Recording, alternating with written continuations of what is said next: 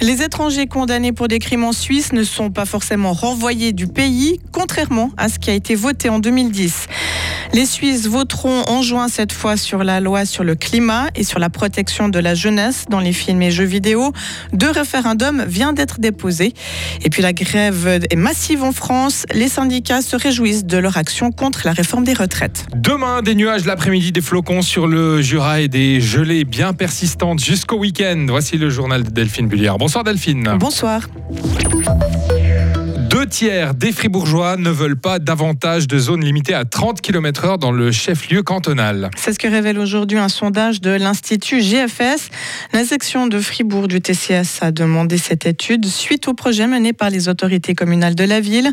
Quant à l'introduction de cette limitation uniquement la nuit, elle ne séduit pas non plus puisque 58% des sondés rejettent cette proposition. Le débat sur le renvoi des criminels étrangers fait, refait surface en Suisse. Dans le canton de Genève, une juge vient de renoncer à l'expulsion d'un Colombien condamné pourtant pour tentative de meurtre.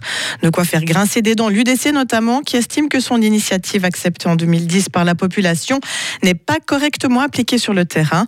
Mais depuis quand le constat est là, les renvois ne sont pas automatiques. Ouais, selon des chiffres de l'Office fédéral de la statistique, sur les trois dernières années, environ 6 délinquants étrangers sur 10 ont été expulsés de Suisse. Ce n'est pas du 100%, car le code pénal prévoit une clause de rigueur. Ça veut dire qu'un juge peut exceptionnellement renoncer à un renvoi notamment pour un étranger qui est né ou a grandi en Suisse. Les tribunaux doivent effectuer une pesée entre l'intérêt de la Suisse d'éloigner le criminel et l'intérêt du condamné à rester au pays. On prend en compte ses liens avec la Suisse et ses capacités de réintégration, notamment. L'appréciation, vous l'aurez compris, se fait au regard de très nombreux critères personnels. Les juges fonctionnent donc au cas par cas. Et on constate aussi qu'il existe des disparités entre les cantons. Oui, sur les trois dernières années, le taux d'expulsion dans le canton de Fribourg est d'environ 46%, alors que Genève, par exemple, expulse près de 80% des étrangers condamnés. Contacté, le ministère public fribourgeois a son explication là derrière. Dans les cantons frontaliers, les délinquants étrangers sont souvent de passage et n'ont aucun lien avec la Suisse. Ils sont donc certainement expulsés plus facilement. Merci Mehdi. Le peuple suisse votera ce printemps à la fois sur la loi sur le climat et sur la protection des mineurs en ligne. Deux référendums ont été déposés aujourd'hui à la chancellerie fédérale à Berne. C'était le dernier jour pour remettre dans les délais les 50 000 signatures nécessaires.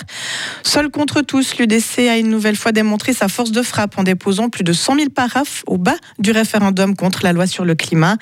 Elle estime que le texte adopté par le Parlement réduira les possibilités de produire de l'énergie alors qu'il en faudra davantage à l'avenir.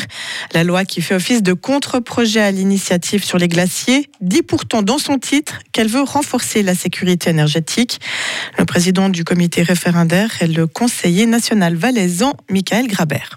C'est le titre de la loi qui dit ça, mais c'est bien sûr pas le cas. C'est justement le contraire qui est le cas. Avec cette loi, on a besoin de beaucoup plus d'électricité qu'aujourd'hui. Et déjà aujourd'hui, on a des problèmes avec l'électricité. On n'en a pas assez avec euh, cette loi. Cette problématique va encore être beaucoup plus lourde.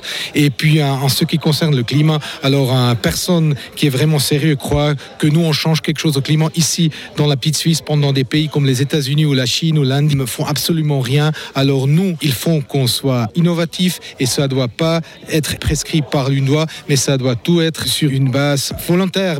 De son côté, le Parti Pirate Suite s'oppose à la, à la loi sur la protection des mineurs dans les secteurs du film et de jeux vidéo. Le texte veut imposer aux entreprises de contrôler l'âge de leurs utilisateurs, y compris aux plateformes en ligne.